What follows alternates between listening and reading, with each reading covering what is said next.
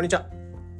仮想通貨の投資家の斉藤です。このチャンネルでは聞くだけでわかる仮想通貨ってのコンセプトに普段ニュースだったりとか考え方、ああとは仮想通貨の発信もしてますので、そちらの発信の裏側だったりをシェアしているチャンネルになってます。おはようございます。え今日は12月の7日水曜日ですね。え皆さんいかがお過ごしでしょうか？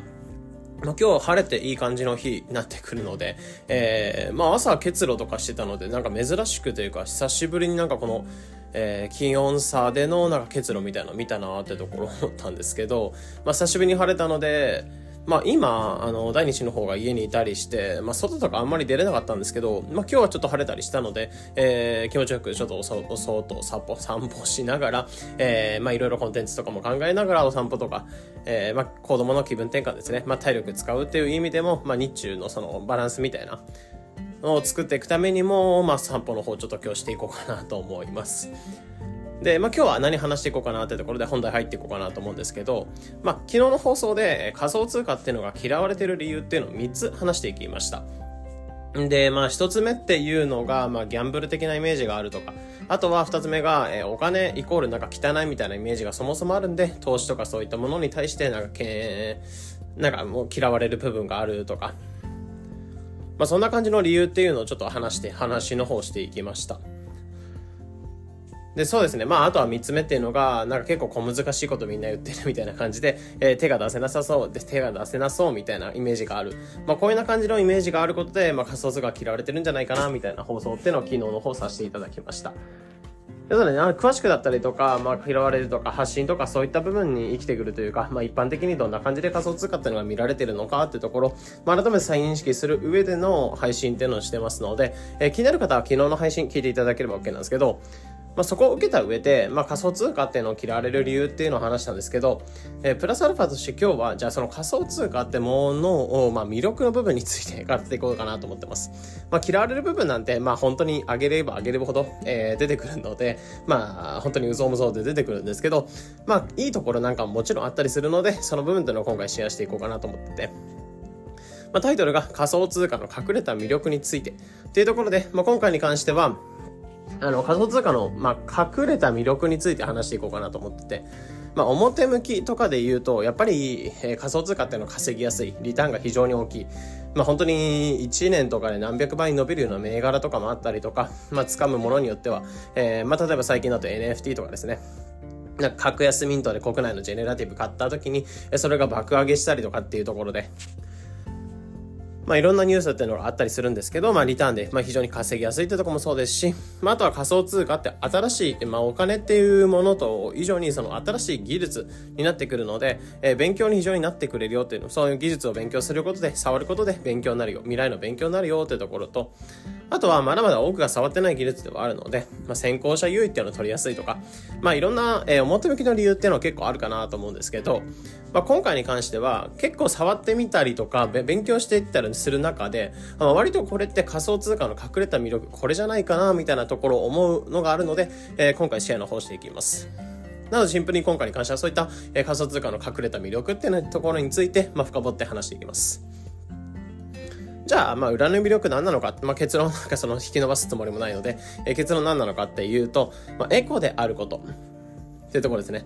えー、仮想通貨に投資するイコールそのエコ活動に投資するみたいなところがあるんじゃないかなと思うので話の方していくんですけど、まあこれなんでかっていうと、まあ、仮想通貨ってものを扱っていける、えー、仮想通貨ってものが普及していけば普及するほど、まああらゆるコスト、まあ世界でかかってしまっているコストっていうのを下げられるっていう、えー、エコになってくれる。まあコストっていうのを下げられることで、えー、なんだろう、えー、CO2 とかガスとか、まあ日本に酸炭素をバンバン出さないような、えー、排気ガスを出さないような仕組みっていうのを作れるんじゃないかなと思うので、えー、そこがあるかなと思うので魅力について話していきます。まあ、あらゆるコスト削減になるってどういうことかっていうところで、まあ、そもそも仮想通貨ってものと、まあ、あとは現金ってものを結構比較して考えると分かりやすいかなと思うので、例題として話していくんですけど、まあ、まず現金に関しては、まあ、僕らが例えば、えー、ゆきちさん、え、1万円持ってますってなった時に、この1万円を作るまでに結構いろんなコストっていうのがかかってしまってるんですね。まあ、まず紙を発行するのにも必要ですし、え紙っていうのを作っていくのに今再生紙とかいろいろ使われたりしますけど、やっぱり紙とかを作っていくのにえ工場とかでガツガツと作ったりとか、あとは効果を発行するのにも、えー、まあ、銅とかいろいろ使ったりとか、まあ、製造とかしなきゃなんないので、加工とかしなきゃなんないので、それでなんか排気ガスが出たりとか。で、その、えー、工場とか動かす電力とかどこから賄われてるかっていうと、やっぱり火力発電だったりとか、えー、原子力発電とか、まあ火力発電が主ですかね。火力発電って形で電力を賄ったりとか、まあ最近に関しては太陽光発電とか、エコな仕組みっていうのが出てきましたけど、言うてもまだまだ火力発電に頼ってるっていうのが、まあ世の中的なところではあるので、まあそういったところを考えると、まあまず、まあ工場とか運営するのにコストかかりますし、まあ、あとは仮想通貨と比べた時に現金って非常にその国々で閉ざされたような通貨になってしまってるので、まあ、もちろん日本円っていうものを持って行って海外で買い物することって不可能ですし、逆にドルとかをもらった上で、えー、日本に持ってきた時に、まあもちろんできるとこもあると思うんですけど、まあ基本的には使えないと思うんですよね。っていう感じで非常に閉ざされたような存在になってしまってる。で、しかも発行とかそういったものにコストとかかかる。あとはあれですね、えー、銀行とかもそうですけど、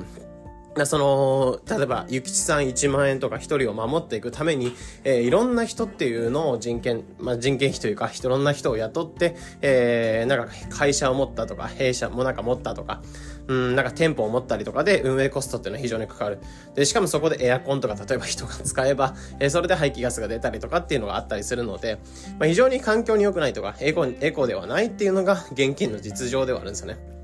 まあ、あとは輸送コストとかいろいろかかると思うんですけど、でもこれが仮想通貨になっていくと、まあ、かなりエコになるっていうのがあって、まあ、まず、えー、例えば1ビットコインを持ちますってなった時に、この1ビットコインをどこから生まれてるかっていうと、まあ、別に、あの、世界中の中マイナーさんというか、えー、まあ、掘ってくれてる方、いわゆるビットコインを掘ってくれてる方がいるんですけど、まあ、それはデジタルで発行されるんですけど、すべてネット上、まあ、コンピューターがあればできちゃうってところで、まあ、このビットコインの発行のコストっていうのが、まあ、環境に悪いみたいなものもあったりすると思うんですけど、まあこのビットコイン以外にもイーサとか BNB とかいろんな仮想通貨っていうのが存在するんですけど、まあそういった運営コストとかがかかりづらいっていうところ、まあ普通にエアコンとか使ったりとか、えー、なんか発行コスト使えるよりも全然コストっていうのは安くできるってところだったり、あとは輸送するのにも、えー、まあ輸送ってそもそもいらないんですよね。まあ一つはアドレス一つで、えー、例えばあの人からあの人に送りたいっていうこともできると思いますし。で、ところで輸送コストっていうのはかからなかったり、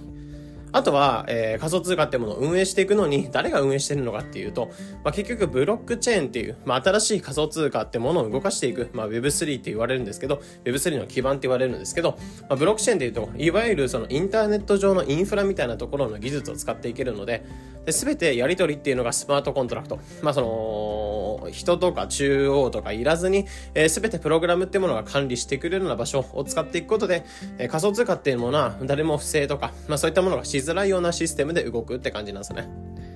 でところで、人もいらず運営コストもかからないし、えー、そのなんか1ビットコイン発行するのにエアコンとか別に使うこともないですし、でところではありますし、えー、あとは、まあ、仮想通貨ってもの、まあ、例えばイーサってものとか、ビットコイン、えー、ビッテ BTC ってものの通貨。まあ、これ世界中の人たちっていうか、基軸通貨として、まあ、全ての人が使えるってものになってくるので、えー、かなり国境とか関係なく、例えば、えー、まあ、アメリカに住む人に100万円送りたいってなった、100万円ちょっと多すぎるか、えー、10万円送りたいってなった時に、えー、ビットコインってものに変えて、それをビットコインを送金するだけで、え、例えば国際送金とかでかかってしまうコストとか、え、ネットワークで使ってしまうコストとか、そういったものを削減して、え、海外の人に、ま、より省力、よ小コストで、え、ま、省電力で、ま、お金を送れるってところがあるんですね。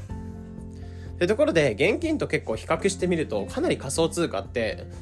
あのー、まあ、かなり価値の補填っていうのがちょっと難しかったりとか、まあ、その現金1円の価値とか、まあ、かなり価値が変動しやすいリスクっていうのはもちろんあったりするんですけど、言うてもやっぱり現金にかかってるコスト面っていうのを考えていくと、そこから見るとやっぱり仮想通貨ってかなりエコだなってところを感じますよね。でも、まあ、ここで一個、まあ、